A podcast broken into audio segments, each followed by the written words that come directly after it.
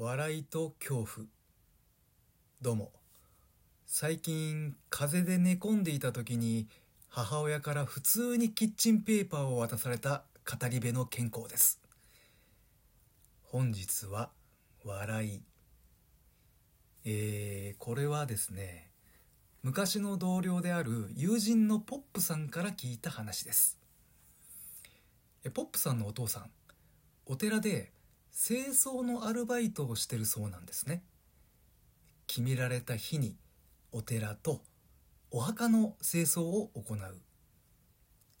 お墓って草とか木の枝とかあとお墓参りのお供え物とかでゴミがそこそこ出るそうなんですよね。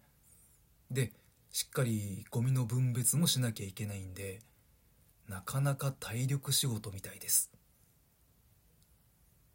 去年の冬いつものようにお墓でゴミの清掃をしていたお父さん。燃えるゴミはこっち燃えないゴミはこっちと分別作業を行う。肌寒い日でしたけど汗が出るくらいのゴミの量を一生懸命に分別するお父さん。そこへ年の頃は60代ぐらいの女性と30代ぐらいの女性がお父さんの方へ近づいてきたそうです。親子でしょうかね。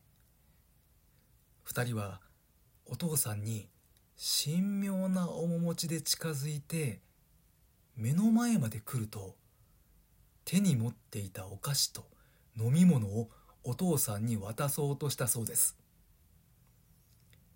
あのー、よかったらこれもどうぞ。